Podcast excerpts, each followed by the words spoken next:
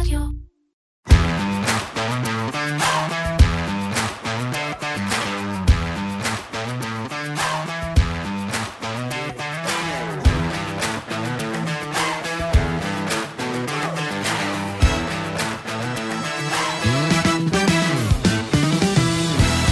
כמעט שבועיים עברו מאותו יום שבת השחור, ונראה שלפחות מבחינה כלכלית הדברים מעט יותר ברורים.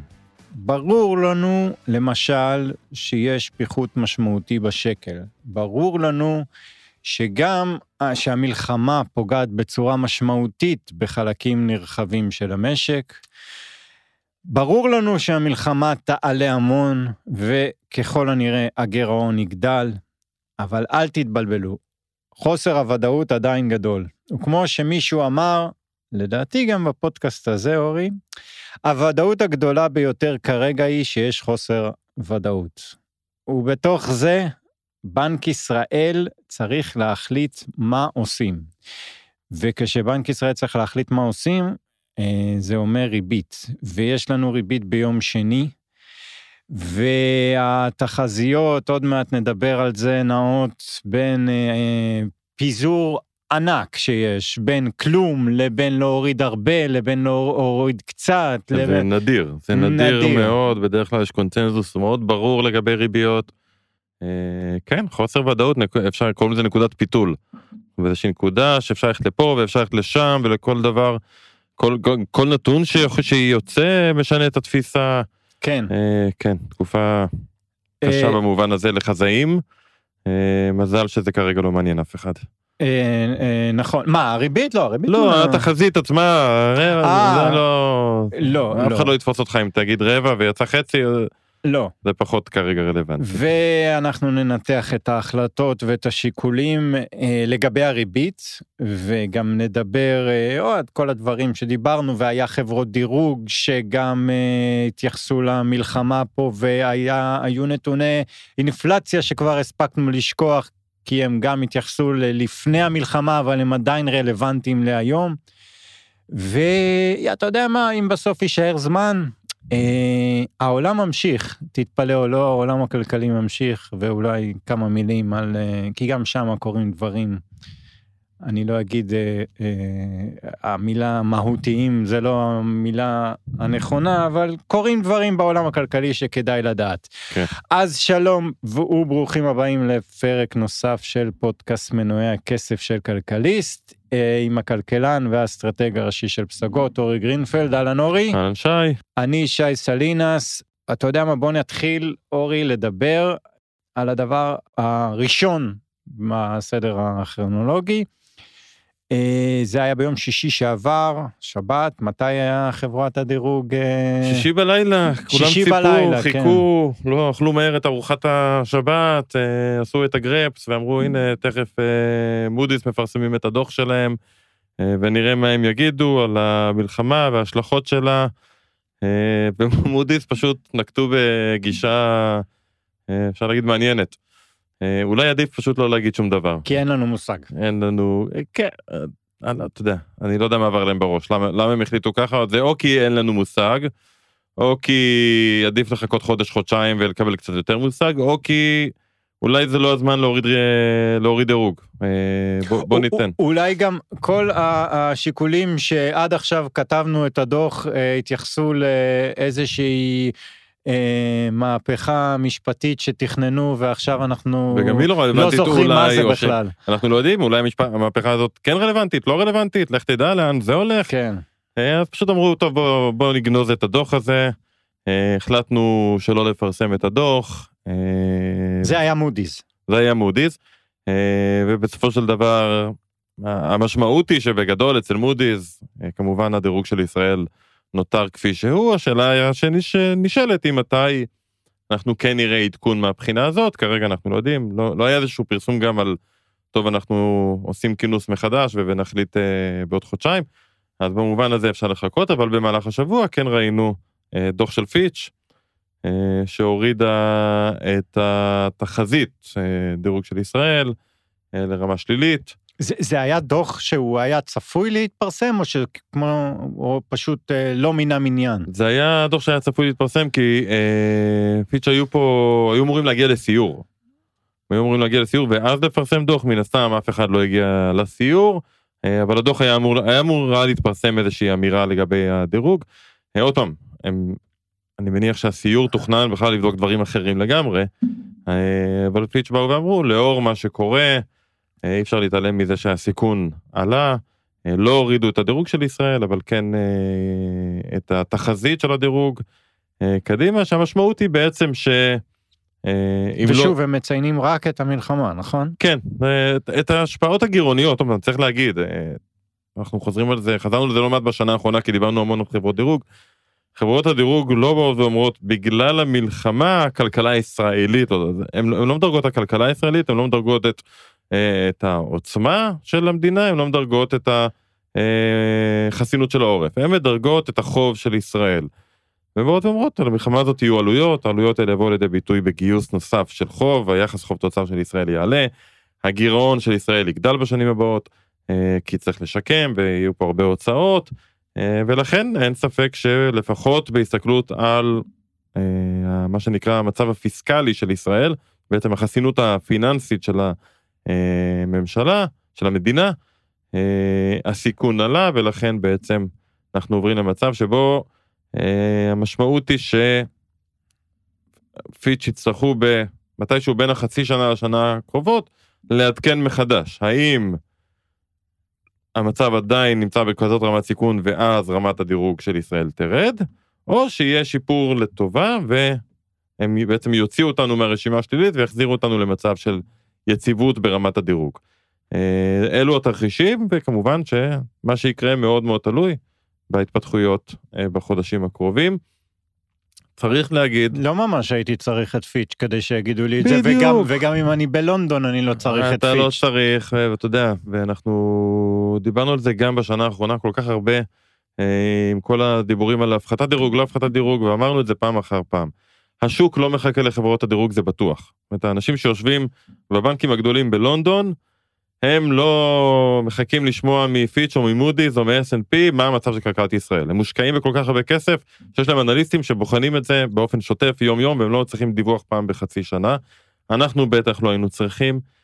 אין לזה, יותר, גם לא ראית תגובה בשוק, איזושהי תגובה משמעותית בעקבות הדוח. אה, אין לזה הרבה משמעות. וכל הדיבורים שתמיד אנחנו שומעים הרבה פעמים בתקשורת אומרים מה המשמעות של הפחתת דירוג אם תהיה שהריביות יעלו וכן הלאה. הם יעלו אם באמת המשקיעים מאמינים שהמצב הפיננסי של ישראל פחות טוב. כן. אה, לא יחכו להורדת דירוג או העלאת דירוג לא חשוב הדירוג של חברות הדירוג הם יותר סטמפ סטמפ אומרים יותר כן. חותמת אה, על משהו שבדרך כלל המשקיעים כבר יודעים מראש. אה, כמובן שזה נותן את החותמת הזאת, אז זה לא, לא בדיוק אה, עושה טוב. יש מקום מאוד מאוד ספציפי שבו זה כן משפיע, וזה בקרנות חוב, קרנות שמחזיקות בעצם אגרות חוב של כל מיני מדינות בעולם, והן עושות את זה לפי איזשהו סל, זאת אומרת, הן מחויבות להחזיק למשל קרן שתחזיק, שמחויבת להחזיק אגרות חוב של מדינות שמדורגות A פלוס ומעלה. אם הדירוג של ישראל ירד מתחת ל-A פלוס, אז הם ייאלצו למכור את אותן אגרות חוב, כי הן כבר לא יכולות להחזיק את זה לפי התשקיף של הקרן, אבל במצבנו זה לא סיפור כזה גדול. זה, זה, זה יותר משהו, משפיע... אתה אומר זה משהו טכני בעצם. כן, זה יותר משפיע על מדינות, על emerging market כשזה קורה, אה, ושם אנחנו רואים לפעמים מכירות אה, כפויות שהן מאוד אה, משפיעות וגורמות לעלייה אה, חדה בתשואות על האג"ח או בריביות במשק, אה, אבל בישראל זה פחות משמעותי, ואתה צודק, אנחנו לא, לא, אף אחד לא יתרגש מזה, ובצדק, אנחנו יודעים שהסיכון של ישראל הפיסקלי, הגירעוני, הוא גבוה, ואתה יודע מה, אולי עוד מילה על זה, דיברנו על זה גם שבוע שעבר. ולמרות שדיברנו על זה שבוע שעבר, השבוע היו לי המון שיחות על זה, אה, אם זה עם עיתונאים ואם זה עם לקוחות, אה, ואם זה סתם במונית. אה, מבחינת ה... ואפילו גם מישהו שאל אותנו בפייסבוק, הסיפור הזה של שימוש בקופסאות החוץ תקציביות. כן. למה, מה, מה זה הדבר הזה, ואם זה כזה קל, למה לא עושים את זה יותר מדי? אה, אז מבחינת, אם זה כזה קל, התשובה היא כן. זאת אומרת, יש לממשלה אפשרות להוציא סכומי כסף אדירים, ראינו את זה בקורונה באמת בסכומים חסרי תקדים, ולרשום אותם חוץ תקציבית, אה, וזה מקובל. זה לא משהו שמשתמשים בו יותר מדי, בדיוק מהסיבה של הדירוג, או מהסיבה של המשקיעים. גם כשאתה עושה את זה, המשקיעים רואים את זה, זה לא משהו שאתה מחביא. אתה בסוף, גם כשאתה ראש, מוציא כסף אה, ולא רושם אותו תקציבית, הכסף יוצא, צריך להביא את הכסף הזה מאיפשהו, זאת אומרת, הממשלה תלך ותנפיק הרבה יותר אגרות חוב. להנפיק אגרות חוב זה בעצם לבוא למשקיעים ולהגיד להם, אני צריכה עוד כסף, וכשמשקיעים רואים את זה, אז הם באיזשהו שלב לא מתלהבים להלוות למדינה שרק הולכת ומוציאה עוד כסף ועוד כסף ועוד כסף, כשההכנסות כנראה ממיסים בטח ירדו, כי יש לנו האטה משמעותית במשק. בטח אם היא עושה את זה בצורה שהיא לא מבוקרת. זאת אומרת, ברגע שאתה עושה את זה חוץ תקציבי, אז זה אחלה למשהו שהוא חד פעמי, אבל אם תעשה את זה יותר מדי, אז משקיעים יסתכלו עליך גם במובן של ההתנהלות היא לא שקופה. אה, כן, בסוף אנחנו רוצים לראות תקציב, אנחנו רוצים לראות שהדברים עובדים בצורה מסודרת, ואנחנו כמובן כמשקיעים. אה, ולכן השימוש בקופסאות החוץ תקציביות הוא אפשרי, הוא נועד לדברים שהם מאוד בהגדרה חד פעמים. מוגבלים בזמן. מוגבלים בזמן ובדרך כלל גם בסכומים מאוד גדולים. לא יעשו את זה בשביל 500 אה, מיליון שקל. כן. יעשו את זה כשמדובר בהוצאות של מיליארדים, שלהכניס אותם לתוך התקציב זה או שאתה מקצץ מכל דבר אחר, שזה כמובן משהו שהוא אה, פוגע בסופו של דבר אה, במשק גם, בתקציבי רווחה, בתקציבי חינוך, בתקציבי בריאות, אה, או שאתה הולך לגירעונות מאוד מאוד גדולים, ולכן זה, כשזה נעשה, זה נעשה לדברים חד פעמיים, וזה כשלעצמו, ודיברנו על זה שבוע שעבר, זה בסדר, אין ברירה. השאלה המרכזית היא, האם משרד האוצר ידע כמה שיותר מהר לשנות אה, את הצד של התקליט, להחליף דיסקט, לעדכן אפליקציה. כן. אנחנו אומרים היום בזמננו. אה, כי ברור שתקציב 20... להסיט את הכסף לאן שצריך בגדול. תקציב 24 הנוכחי לא רלוונטי, הוא פשוט לא רלוונטי. אתה לא תלך לגירעון עכשיו של 6 אחוזי, גם ככה ב-2024 כנראה הגירעון, עוד לפני המלחמה, אה, ואפשר להתווכח על זה, אני מעריך שהגירעון הבסיסי הוא באזור השלושה וחצי אחוזי תוצר, שזה המון.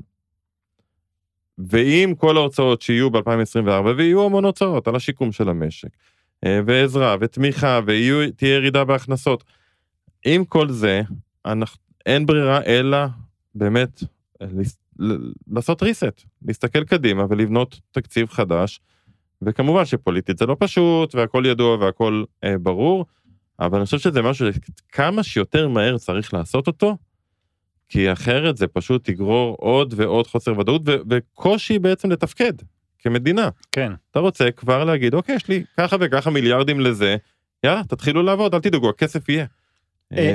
אה, אה, יש משהו רק שאני רוצה להבין, אנחנו הרבה, לא אנחנו, משווים הרבה לתקופה של הקורונה, כי כבר היה מנגנון שעבד בקורונה ושאנשים נשארו בבית ופיצוי לעסקים ופיצוי לאזרחים ופיצוי לכולם. אז אם אנחנו משווים את המצב עכשיו, שוב, אה, יש הרבה גורמים של חוסר ודאות, גם מבחינת כמה זמן זה יימשך.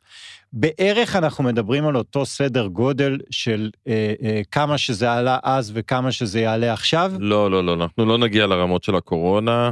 אה, קודם כל, בוא נזכור שבתקופת הקורונה, הממשלה השביתה את כל המדינה לתקופות ארוכות של סגרים, אה, והיה צריך לפצות על זה, היה צריך להשלים לאנשים את ההכנסה, לשלם אה, דמי אבטלה לחל"תים, וזה היה בכל הארץ. אנחנו מדברים כרגע על בעצם החלטת ממשלה להשבית, אה, אפשר להגיד, שני חלקים של המדינה. כן.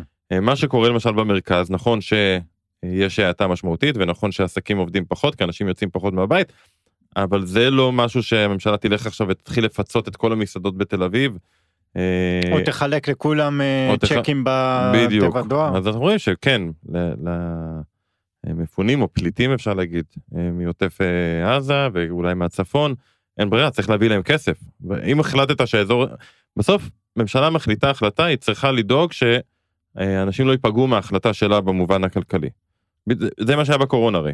באו ואמרו לך, אל תצא לעבוד, אל תפתח את החנות שלך. ברגע שאומרים לך כזה דבר, אז צריך לדאוג לך להכנסה. כן. אז אם אומרים לאנשים, אתם לא חוזרים הביתה אה, לתקופה כזו וכזו, ואתם לא מפעילים את העסק שלכם, אז הנה, אנחנו ניתן לכם את ההכנסה, אנחנו נדאג לכם למקום לגור, אנחנו נדאג לכם לכל מה שצריך. אבל זה לא בכל הארץ. אה, מצד שני, יש עלויות, אגב, זה דבר אחד, דבר השני שרציתי להגיד, זה גם אז היו לנו הוצאות אדירות על הבריאות. כן. אה, להפעיל בתי חולים ולהביא מכשירים. ו... עכשיו, היום מה שיש לך זה את ההוצאות הביטחוניות כמובן, שהן מאוד מאוד גדולות, יהיה לך פיצויים, אה, עוד פעם, לשני חלקים ב, ב, אה, במדינה, אה, אבל אנחנו לא נגיע לתוכנית של בסוף 90 מיליארד שקל.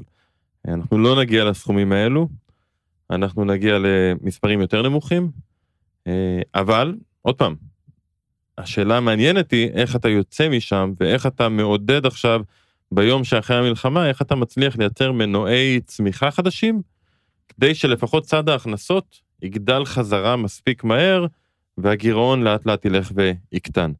וזה האתגר האמיתי בסוף. אה, אוקיי, אז אני יכול להלוות כסף מהשוק, ובאנו ממקום נוח יחסית, שהחוב תוצר של ישראל נמוך, ואם היום האוצר רוצה לגייס 10 מיליארד שקל בשוק, אין לו בעיה לגייס 10 מיליארד שקל. אה, אבל זה לא פותר את 2024, זה לא פותר את ההסתכלות קדימה. לפתור את ההסתכלות קדימה צריך לשנות את הכיוון, ולשנות את הכיוון זה אומר לייצר איזה שהם מקורות הכנסה כדי שנוכל להמשיך ולהוציא כסף על בנייה מחודשת אה, של אה, עוטף עזה ושל הביטחון של ישראל ולהחזיר אמון, אלה דברים, בוא, אי אפשר, אי אפשר להקל ראש בזה, כן. וזה יעלה הרבה כסף, ולכן צריך לייצר את המקורות הכנסה האלו. וכבר ראיתי גם דיבורים על אולי יעלו מיסים, אני לא טוען שלא יעלו מיסים, אגב, אתה יודע, כבר שנים הרי, אה, אני לפחות חושב שיש מקום בישראל להעלאות מיסים, אה, כי ההצעות האזרחיות בישראל הן מאוד מאוד מאוד נמוכות, אה, אבל אני חושב שגם אם כן, זה, זה לא מה שישנה משמעותית את התמונה, כי אתה, כמובן שהעלאת מיסים גם מייצרת עוד פגיעה בציבור. אה, אז צריך למצוא מקורות הכנסה, היו לנו שני מקורות הכנסה מאוד מאוד חזקים לפני, נגיד אה, שנה וחצי, לפני הקורונה, אה, בטח, שזה שוק הנדל"ן ובעיקר ענף ההייטק. כן. צריך להגיד שהם נפגעו בלי קשר למלחמה, שוק הנדל"ן עכשיו בכלל בקיפאון טוטאלי. היה לפני המלחמה, אתה... היה עוד לפני ועכשיו תוך כדי המלחמה כן. בכלל. אה, וחברות נדל"ן בקשיים מאוד קשים. אה, ויש לנו גם את הבעיה עם ענף הטכנולוגיה שחווה האטה, אה, ואלה הם כנראה התאוששות בעולם של ענף ההייטק וקצת הלחץ על ישראל הבינלאומי, יפחת מה שדיברנו עד לפני חודשיים, דבר שהכי הטריד אותנו, מה שקורה בענף ההייטק מבחינת ההסתכלות של המשקיעים הבינלאומיים. אם זה קצת יחזור אז זה נותן איזשהו פוש, אבל עוד פעם, צריך גם לעבוד בזה כדי שזה יחזור ולמצוא מקורות הכנסה אחרים דרך עידוד של פעילות, הוצאה של אנשים לשוק העבודה, עידוד אנשים לצאת לעבודה, אה, כדי שיהיה יותר הכנסות ממיסים, הכנסות שאנשים יוצאים לעבודה זה לא רק המס הכנסה שמביאים, זה גם אחרי זה אה, מע"מ שנכנס, כי אנשים עובדים אז הם גם צורכים יותר, ויש ביטחון תעסוקתי ואתה מרגיש יותר בנוח לצרוך. אה, אני חושב שזה מה שהאוצר היום צריך לשבת, ו, עד שיצא עשן לבן, לבנות תוכנית כמה שיותר מהר, כי זה עניין, בסוף הוודאות מוסיפה המון. וכל עוד יש אי כל עוד יש אי ודאות, גם אתה לא יכול להתחיל לעשות שום דבר. אתה לא תגיד לאנשים בואו תעשו פרויקט 1, 2, 3, כשאתה לא יכול להבטיח להם שיהיה לזה כסף. כן. אה, אנחנו מאמינים במשרד האוצר ומקווים ש... יפעל מהר. אנחנו... אנחנו עד עכשיו... אה, אופטימיים. אה, אופט... כן. אנחנו אופטימיים. יאללה, נו. תמיד, נ... נו מה, יש לך ברירה? לא, אין ברירה, נהיה אופטימיים. אמ, אז בוא נדבר רגע על האינפלציה, ו... ובשבוע שעבר התחלנו לדבר ואמרנו מה המלחמה בכללי עושה לאינפלציה. יש לנו טיפה יותר בהירות עכשיו, אנחנו יודעים מה, מה זה יעשה לאינפלציה, או שעדיין... ברור שלא. אין לנו מושג. אה, תראה, מחירי העגבניות 24 שקל לקילו. אז, אז בסעיף הפירות והירקות, או בסעיף הירקות יש לנו ודאות. לא, בוא נגיד, בוא נגיד שפורסמו, זה, זה הנתונים שפורסמו? במדד האחרון שפורסם? כן. לא, המדד האחרון שפורסם, קודם כל צריך להגיד, זה המדד בעצם של ספטמבר, הוא לפני המלחמה, כן. זה מה שקרה. הוא הפתיע כלפי מטה, הוא ירד ב-0.1, הצפי היה, הקונצנזוס היה שנראה עלייה של 0.3, הייתה ירידה של 0.1, מה שבעצם הוריד לנו את האינפלציה בהסתכלות שנתית, ספטמבר 23 לעומת ספטמבר 22, אה, ל-3.8, ירדנו מתחת ל-4 אחוזים. אה, אינפל- למה, למה הוא ירד? למה האינפלציה ירדה? למה, אה, האינפ- למה למה המדד ירד? המדד של אז, ספטמבר אז צריך ירד? להגיד, עיקר ההפתעה באה מאותו סעיף שהפך להיות סעיף שהוא בלתי ניתן לחיזוי, וזה סעיף הנסיעות לחו"ל. מאז הקורונה, הסעיף הזה פשוט, אה, קש... אה, אי אפשר לחזות אותו. זה סעיף שהמדידה שלו היא כזו שמתחשבת בעונות, בעונתיות. כי מן הסתם, בדרך כלל בתקופות החגים המחירים עולים, ואחרי זה המחירים יורדים, וכדי שלא נרגיש את ההשפעה הזאת, אז הלמ"ס עושה גם ניקויי עונתיות לכל, ל- לסעיף, והקורונה שיבשה, דיברנו על זה אני חושב כמה כן. פעמים, שקורונה שיבשה את ניקויי העונתיות בכל דבר, הסעיף הזה הפך להיות מאוד מאוד קשה לחיזוי. אז ראינו... הוא מודד את ההוצאות של משקי הבית על טיסות לחו"ל? הוא מודד את המחירים, לא את כמה הוצאת, אלא בעצם כמה עולה נופש בחו"ל. זה כרטיסי טיסה, מלונות, כמובן הכל בשקלים, אז הוא מושפע משער הדולר מן הסתם, הוא מושפע גם מהמחירים אה, שנקובים בדולר, אה, ובמדד קודם אגב, זה הסעיף שבעיקר הפתיע כלפי מעלה, ועכשיו הוא הפתיע כלפי מטה, הוא ירד ב-11.5 אחוז. שרוב ההערכות היו שזה יהיה סביב האפס, אולי יעלה קצת, פתאום הוא ירד ב-11.5 אחוז. עכשיו, עוד פעם, אה, להגיד שבמקרה בספטמבר, שזה חודש שבו בדרך כלל מחירים עולים, כן. אה, הייתה ירידה של אה, 11.5% במכירת טיסות לחו"ל, כל מי שטס לחו"ל תשאל אותו אם הוא הרגיש שהמחירים יותר זולים מאוגוסט בצורה משמעותית, יגידו לך כנראה שלא. כן. ואני אומר, זה, זה בעיקר אה, בעיה סטטיסטית של המדידה. והסעיף הזה הפך להיות סעיף שמאוד מאוד קשה לחזות אותו. אני אגב לא, לא בתלונות ל- ללשכה המרכזית לסטטיסטיקה. התופעה הזאת היא כלל עולמית. לכולם יש בעיה עם סעיף ההלבשה והנהלה. לכולם יש, סליחה, סעיף הנס... הנופשים. לכולם יש בעיה עם סעיף ההלבשה והנהלה. כי גם זה סעיף שהוא מאוד עונתי. מן הסתם סוף עונה, תחילת עונה, המחירים עולים ויורדים מאוד מהר. והקורונה שיבשה את העונות. קורונה יצרה כאילו מחזורים של אה, סבבים כאלה של אה, סגרים, כן. שיצרו עונות חדשות. היו עונות גלובליות לפי הסגרים, מהמם. וזה שיבש את כל הסיפור. אוי, מעניין. אה, ו... אבל עוד פעם, זה המדד של ספטמבר. הוא כבר כאילו לא, לא רלוונטי בשום כן, צורה אבל שהיא. זה נותן לנו קצת יותר אה, אוויר לנשימה, לא? זה נותן לנו אוויר לנשימה במובן הזה ש... וידענו את זה גם לפני המלחמה, שהאינפלציה בישראל במגמת ירידה. היא עדיין גבוהה, היא הייתה מעל 4 אחוזים, ירדה ל-3.8, זו עדיין רמה גבוהה משמעותית יותר מהיעד של בנק ישראל, ולכן אף אחד לא... כולם העריכו שכן, בנק ישראל מרגיש בנוח עם הכיוון, הוא ישאיר את הריבית גבוהה עד בערך אה, מאי-יוני שנה הבאה, ואז הוא יתחיל להוריד אותה, כי האינפלציה כבר תהיה מתחת לשלושה אחוזים, מתחת לטווח העליון של היעד. במובן הזה, מדד ספטמבר מראה לנו שאין שום דבר חדש, אפילו אולי התהליך הואץ, אני אומר אולי כי עוד פעם מדד אחד, יכול להיות שפתאום אוקטובר, כמובן אם לא הייתה מלחמה, היה מחזיר אותנו לתוואי שראינו בחודשים קודמים. השאלה היא איך המלחמה משפיעה על האינפלציה, ופה הדעות, אני חושב, אני לא יודע להגיד אם הן חלוקות, כמו שהן מבוססות על מה שאוהבים לקרוא בכלכלה בהינתן שכל השאר קבוע, שזה הדבר שהכי גרוע להתבסס עליו. באים לא מעט כלכלנים אני שומע בתקופה האחרונה, ומי שיצא בצורה הכי חריגה עם זה זה סיטי בנק, שבאים ואומרים שבנק ישראל יוריד את הריבית בשלושת רבעי אחוז ביום שני הקרוב. ואומרים תראו, המשק הישראלי נכנס למיתון עמוק, ומיתון עמוק זה אומר ירידה בביקוש, ירידה בביקוש אומר ירידת מחירים.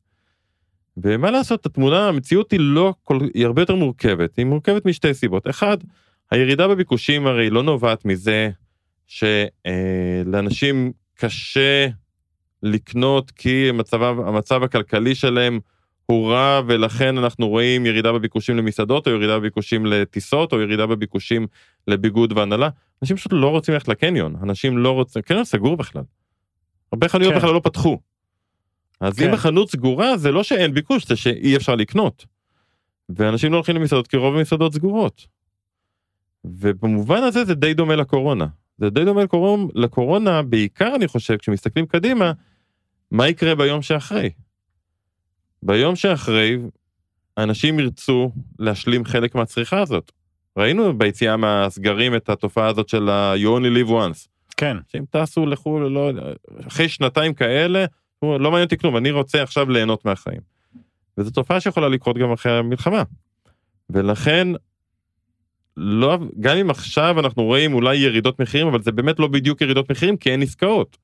אתה יכול להגיד שמחירי המסעדות, המחירים במסעדות ירדו, אבל זה גם לא בדיוק נכון, כי מסעדות לא עובדות. או, או נדל"ן למשל. או נדל"ן למשל, אם אין עסקאות, אז איך אתה בדיוק כן. לוקח בחשבון שמחירים יורדים? ובטח כשהמלחמה תסתיים, יכול להיות שזה יביא איזושהי התפרצות אינפלציונית. על זה תוסיף את ההשפעה של הדולר, שהולך ומתחזק מול השקל, או השקל נחלש מול הדולר, שכמובן ככל ששער החליפין יותר גבוה, זה עוד איזשהו לחץ אינפלציוני. ולכן, אני חושב שלבוא ולומר, ברור שתהיה פה ירידה באינפלציה, אני לא טוען שלא תהיה, אני חושב שזה לא כזה ברור. זה לא כזה ברור, יכולה להיות ירידה באינפלציה מכמה כיוונים.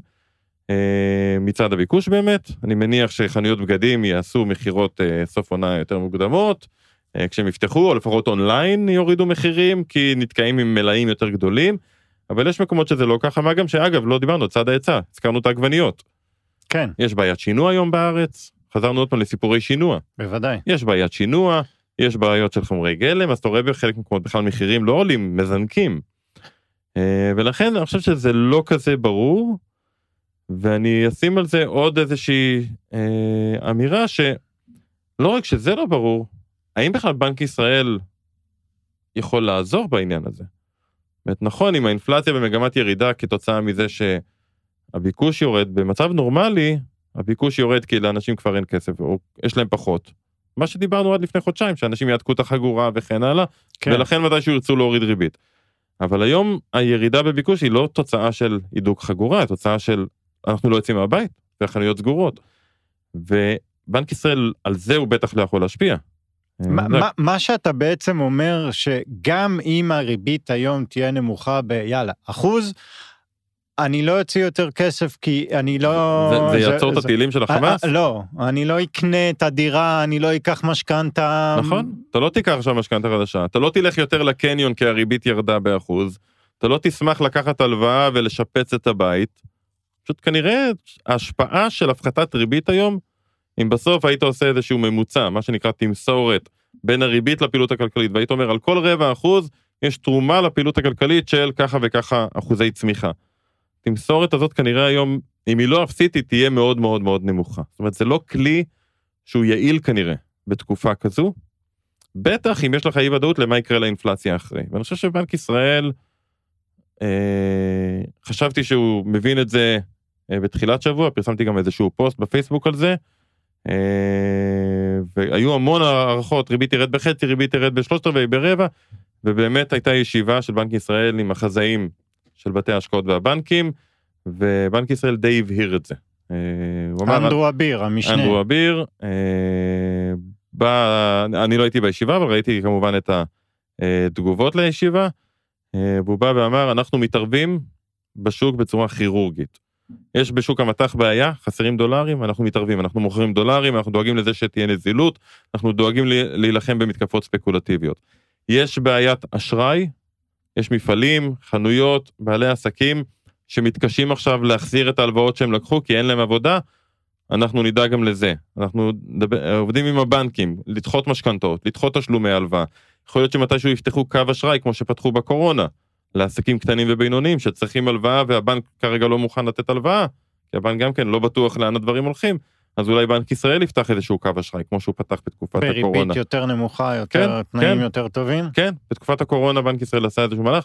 זה, האמת שאפילו בתקופת הקורונה לא היה כזה, כזה ביקוש גדול, פחות ממה שבנק ישראל העריך, אבל לפחות הוא פתח את הקו הזה. וזה משהו שיכול להקל אם תהיה בעיית אשראי. אז שזה, שזה מאוד נכון מבחינת בנק ישראל, בגלל לעבוד בצורה כירורגית, כי מה שאתה רואה פה זה לא מחזור עסקים. זה לא מצב שבו יש האטה במשק, ולכן אנשים הולכים וקונים פחות, והאבטלה עלתה, וכן הלאה. נגיע לשם כנראה, וכשנגיע לשם יהיה אולי נכון כדי, אחרי המלחמה, כדי להאיץ את החזרה לפעילות כלכלית חזקה, אז אולי יהיה נכון להתחיל להפחית את הריבית, לייצר פעילות כלכלית חזקה, כי אז כנראה גם האינפלציה תתחיל לרדת באמיתי, מזה שאנשים עוד יותר מעדכים את החגורה, בהנחה שנראה האטה משמעותית. אגב, גם זה עדיין הנחה. כן. אנחנו כרגע מן הסתם בהאטה, אבל אם בעוד אה, חודש המלחמה מסתיימת, אז יותר דומה ללבנון השנייה. כן. רבעון אחד גרוע ואחרי זה חוזרים לצמוח. אנחנו לא יודעים, אנחנו מאוד מקווים שזה ייגמר כמה שיותר מהר, אה, אבל בין, אם תהיה פגיעה כלכלית מהותית בכלכלה הישראלית, אז בנק ישראל יכול להשתמש בכלי הריבית כדי להאיץ, בהינתן שהמשק עובד. כשהמשק סגור, הריבית לא תעזור יותר מדי. כן. אתה צריך פשוט לעזור לאנשים להחזיק את הראש מעל המים, ואני חושב שבמובן הזה בנק ישראל פועל מאוד נכון, אני קצת קשה לי עם זה שבתקופה האחרונה אני אומר המון דברים טובים על בנק ישראל. אה, כן. זה- אמרנו שבוע שעבר, הוא רגולטור שמתפקד. אה, זה די כן. נדיר. אה, אה, אני, אני אה, רק רוצה אה, לחדד ותקן אותי אם אני טועה, בנק ישראל לא צריך את מועד החלטת הריבית בשביל לעשות משהו עם הריבית. זאת אומרת, אם עכשיו הוא מרגיש שאין צורך לעשות משהו, ועוד שבועיים יש אה, או, או החרפה במלחמה או ההפך, אז הוא יכול לפעול, נכון? הוא יכול לפעול כן, לא ב... לא- מתי שהוא רוצה. הוא לא כבול למועדי החלטת הריבית, הוא יכול לפעול מתי שהוא רוצה. אה, כמובן שהחלטה שלא מן המניין יש לה, היא כאילו מייצרת איזשהו זעזוע לפחות ברמה הנראותית. כן. זאת אה, כנראה קרה משהו מאוד מאוד חשוב שהוביל אותו לקבל החלטה היום ולא לחכות עוד שבועיים. ואת זה הוא לא עשה. לא. זאת אומרת, אנחנו שבועיים במלחמה והוא לא הוא עשה לא את זה, עשה את הוא זה, לא... הוא כן עשה את זה בצד של למשל של הדולר. כן, בא ביום אחד אמר חבר'ה 30 מיליארד דולר כן. אני לא אתן פה לספקולנטים לקחת את השער חליפין לרמה גבוהה יותר. עוד פעם, אתה רואה שהדולר ממשיך לעלות, אבל אתה רואה שהתנודתיות ירדה משמעותית. כן. מי שעוקב אחרי המסחר בשער חליפין, רואים שבנק ישראל כל הזמן בשוק. אה, כן, לגמרי. כשצריך לעשות הוא יכול לעשות, כמובן שיש להצהרות כאלה אה, איזשהו משקל. אגב, עוד מישהו שאל אותנו בפייסבוק, למה בנק ישראל אה, מודיע שהוא מתערב, למה הוא לא עובד אה, בצורה מתחת לפני השטח, כאילו נגד הספקולנטים, למה הוא מודיע להם? אני חושב שזו שאלה אה, היא טובה, אבל אני חושב ש... בוא נגיד, קודם כל, בתחילת כל חודש בנק ישראל מפרסם את יתרות המטח שלו, אז גם אם הוא לא היה מספר, תוך שבועיים היית יודע. כן, אז אין בזה הרבה לא לספר. מעבר לזה, אה, בנק ישראל, אנחנו חיים עדיין בדמוקרטיה, אנחנו רוצים שתהיה שקיפות, ואולי הכי חשוב, הכלי המרכזי של בנק מרכזי, הכלי הכי חזק של בנק מרכזי, הוא ההצהרתיות, היצירת ציפיות. כשבנק ישראל, ביום שהוא בא ואמר, חבר'ה, אני נכנס לשוק המטח, הוא בעצם גם באיזשהו מקום דוחף, דוחף את הספקולנטים החוצה. הם אומרים, אוקיי, אני יכול לנסות קצת לקחת פה רווחים, אבל כנראה שמתישהו, ככל שאני אגזים, בנק ישראל יבוא כנגדי, אה, ולהצהרה עצמה יש משמעות. מנסה לייצר מומנטום, בדיוק כמו שבמשחק כדורסל אתה לפעמים לוקח טיים-אאוט כדי להגיד לכולם, אוקיי, אני עוצר את הכל, כן, בדיוק. ולפעמים זה עובד. לפעמים זה עובד. אה, יש לי רק עוד שאלה לגבי הריבית. אה, ה- ה- אפשר להגיד חד משמעית שבעצם עדיף לך להיכנס לכזה אירוע אה, ביטחוני דרמטי עם ריבית גבוהה כמו שאנחנו נמצאים, מאשר להיכנס עם ריבית כמו שהייתה לפני הרבה שנים, ואפילו אה, אה, נגיד ריבית של 2%? זאת אומרת, זה נותן לו יותר כלים? תמיד, תמיד לבנק מרכזי עדיף שתהיה, שיהיו כמה שיותר אה, כלים בארגז כלים ושתהיו כמה שיותר הפחתות ריבית לבצע. אה, בדיוק כמו שאמרנו לממשלה, זה, זה טוב שאתה מגיע עם יחס חוב תוצר נמוך, ושאם אתה צריך, אז אתה יכול פתאום להגדיל אותו משמעותית וזה לא כזה סיפור גדול. אה, ואותו אז, דבר. אז ריבית גבוהה זה... דבר, זה... בנק, בנק מרכזי בגדול הוא היה שמח שהריבית תהיה כל הזמן כמה שיותר גבוהה כדי שהוא יוכל להוריד אותה כשצריך. הבעיה שכשאתה מעלה אותה שאתה מנסה להחזיר לעצמך תחמושת לארגז כלים אז אה, יש לזה השלכות כלכליות ואתה פוגע ואתה מייצר האטה ולכן להוריד זה מאוד קל לעלות זה בדרך כלל קשה ולא תמיד מצליחים להגיע אה, למקום שצריך עם מספיק ריבית. במובן הזה מצבנו גם בהיבט המוניטרי לא הפיסקלי המוניטרי מצבנו נוח, אם בנק ישראל ירגיש שהפחתות ריבית נחוצות ושיש להם יכולת לתמוך, אז יש לו לא מעט מאיפה להוריד. אוקיי, אה, בוא, יש לנו, נדבר כמה דקות אה, בודדות על מה קורה בעולם. אני חושב בוא נתרכז בארצות הברית. אה, בכל כן, זאת, בכל זאת יש מהלך שם בש- בשווקים. כן. צריך להגיד שזה גם איכשהו קשור למה שקורה פה, ראינו מ-7 באוקטובר אנחנו רואים את מחיר הנפט במגמת עלייה. בכלל, השווקים בעולם לא מתעלמים ממה שקורה פה. ממש לא, ממש לא. אה, מסתכלים על הסיכון גם הגלובלי של מה שקורה. אה, שלא לדבר על חברות, ראיתי שלוקיד מרטין אה, העלו תחזיות. כל חברות הנשק, גם אירופאיות, גם אמריקאיות, ראינו קפיצה במניות והעלייה בתחזיות, וכמובן חששות מאיזשהו משהו שיהיה פה משהו שהוא גדול יותר מרק אה, לחימה בדרום. אה, או, או הצטרפות של עוד- ארצות הברית ללחימה כן, בכלל. שזה בכלל עוד יותר סיפור. אה, ותמיד כשקורה משהו במזרח התיכון זה משפיע על מחיר הנפט, ובאמת אנחנו רואים את העלייה בנפט.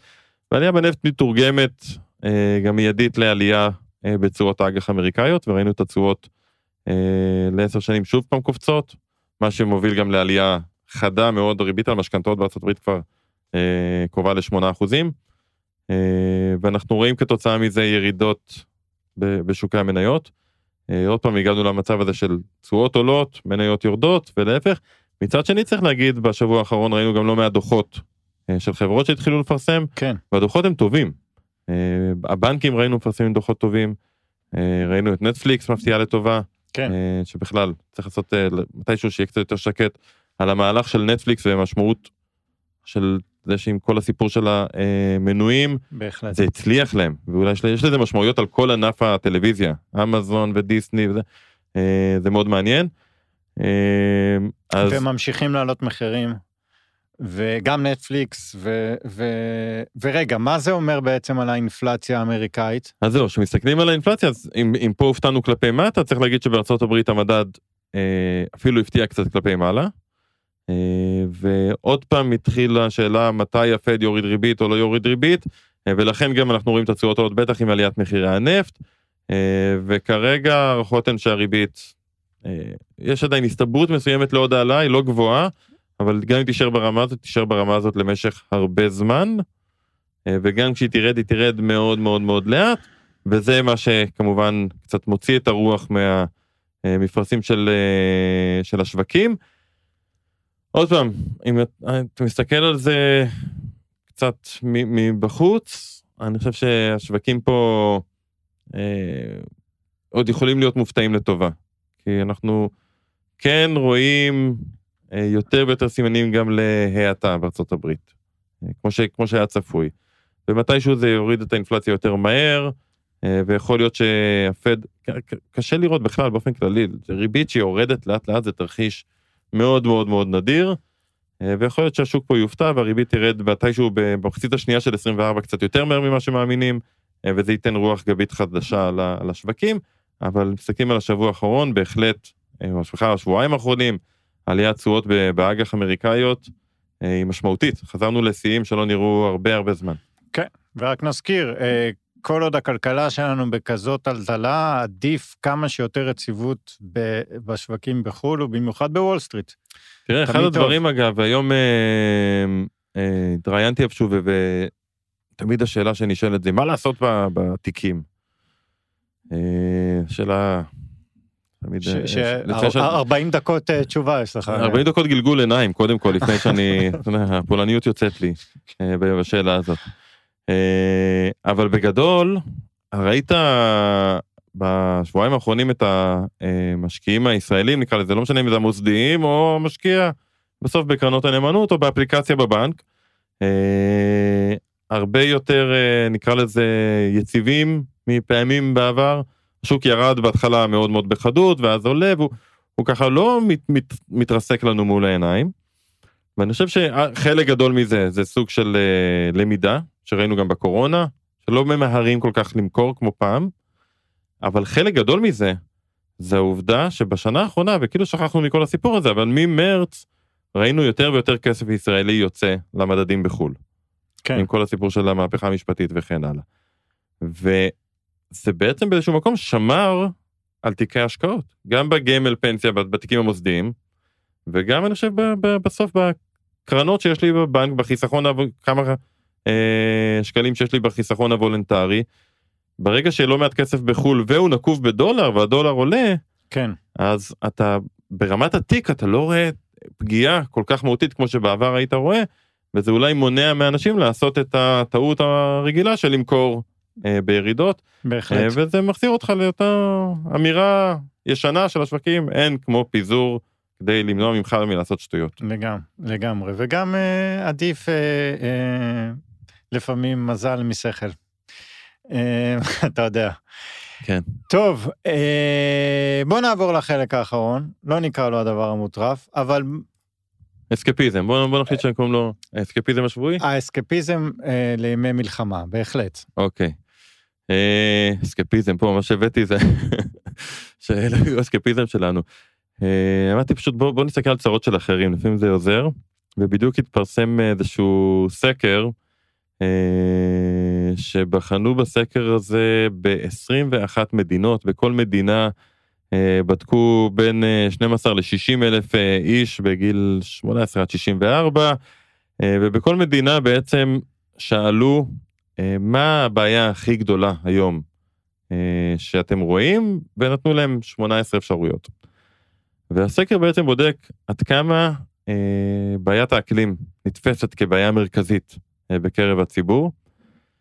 ויש מדינות ששוויץ למשל, 32 אחוז מהאנשים אמרו שזו הבעיה הכי גדולה, ובכלל היא במקום השני. אבל אתה, אתה רואה, יש מדינות, צרפת אגב, 41 אחוז מהאנשים חושבים שזו הבעיה הכי גדולה, אבל זה במקום הרביעי, יש כאלה שחושבים, אני מניח שההגירה היה לפני זה.